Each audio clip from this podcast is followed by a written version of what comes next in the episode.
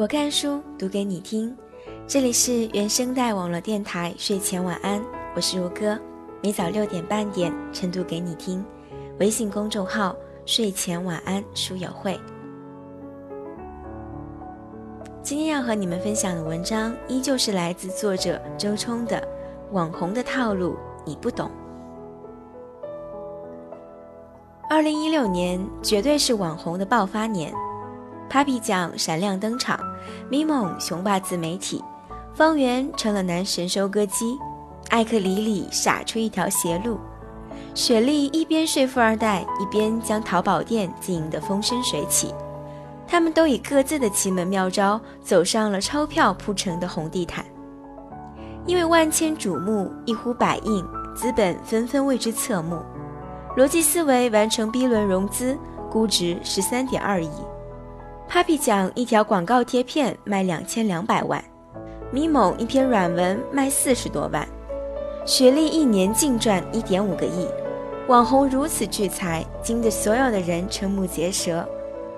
但其实若干年前，有人就提出了粉丝就是经济，只是早些年媒体掌握在我党手中，无法凝聚山呼海啸的粉丝。到今天才算结结实实的落地，变成活灵活现的现实。网红为什么红？其实，在互联网时代，在市场经济体系里，网红的红是一种必然的存在。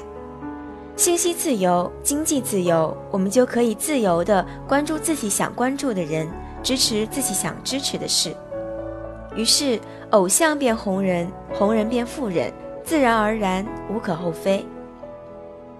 每个时代都有他的某某红，纸媒时代，作家是纸红；电视媒体时代，明星是屏幕红；网络传媒时代，电商达人、段子手、鸡汤写手、意见领袖是网红，因为他们就在眼前，被我们了解，和我们兴趣相投，价值观相近，生活方式差不离。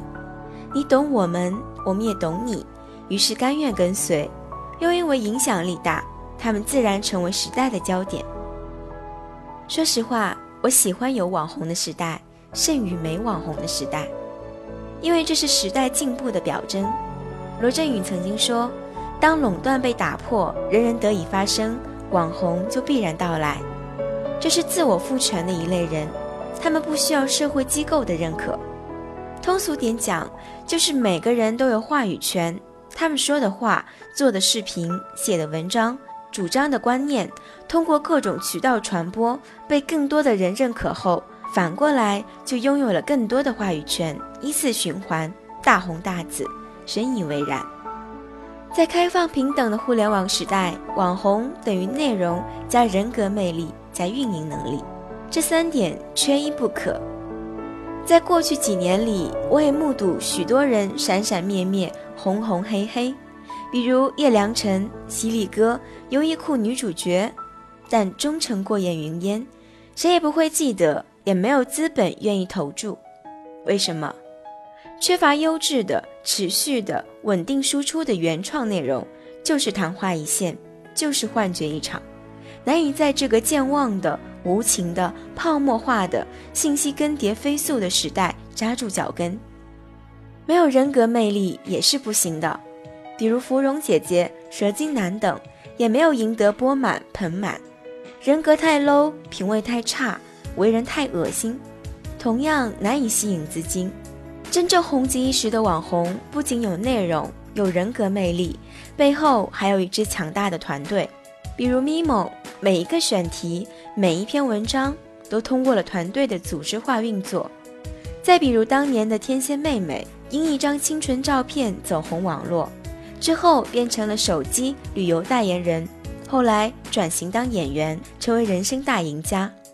但没有人知道，她奇迹般的逆袭背后有着一个怎样的推手——全球首席网络推手、中国网络营销第一人老浪，在为其进行一轮接一轮、一环套一环的专业营销推广。而 Papi 酱。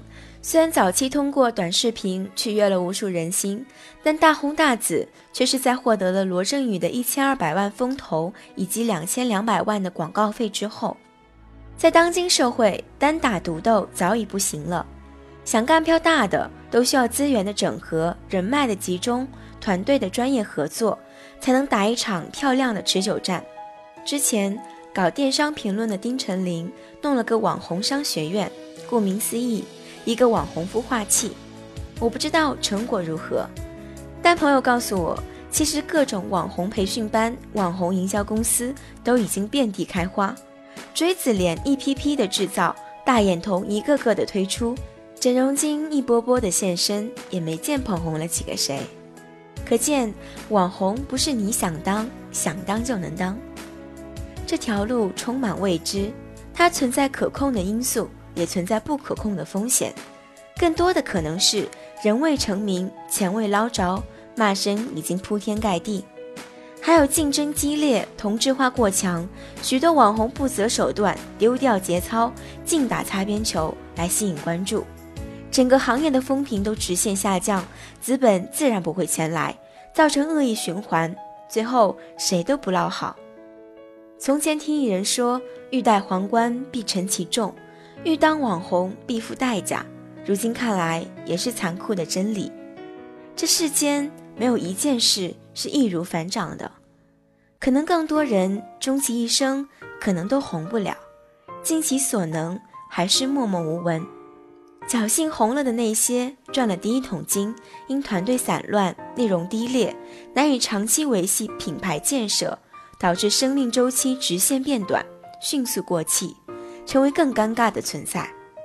落幕之时，看着新生网红一茬茬冒起，心里又酸又妒，骂道：“想当年老子也红过。”时间有如长江水，淘尽万千浮华事。等一波波的泡沫散去，留下来的还是内容。只有真正的高质量的、原创性强的内容，才是红遍万古千秋、五湖四海的利器。明白不了这一点。风头正旺的网红也会成为夕阳红。每早六点半，我看书晨读给你听。这里是原声带网络电台睡前晚安，我是如歌。本期文章分享来自一个文艺又理性的公众号“周冲的影像声色”，作者周冲，八零后的老女孩，自由写作者。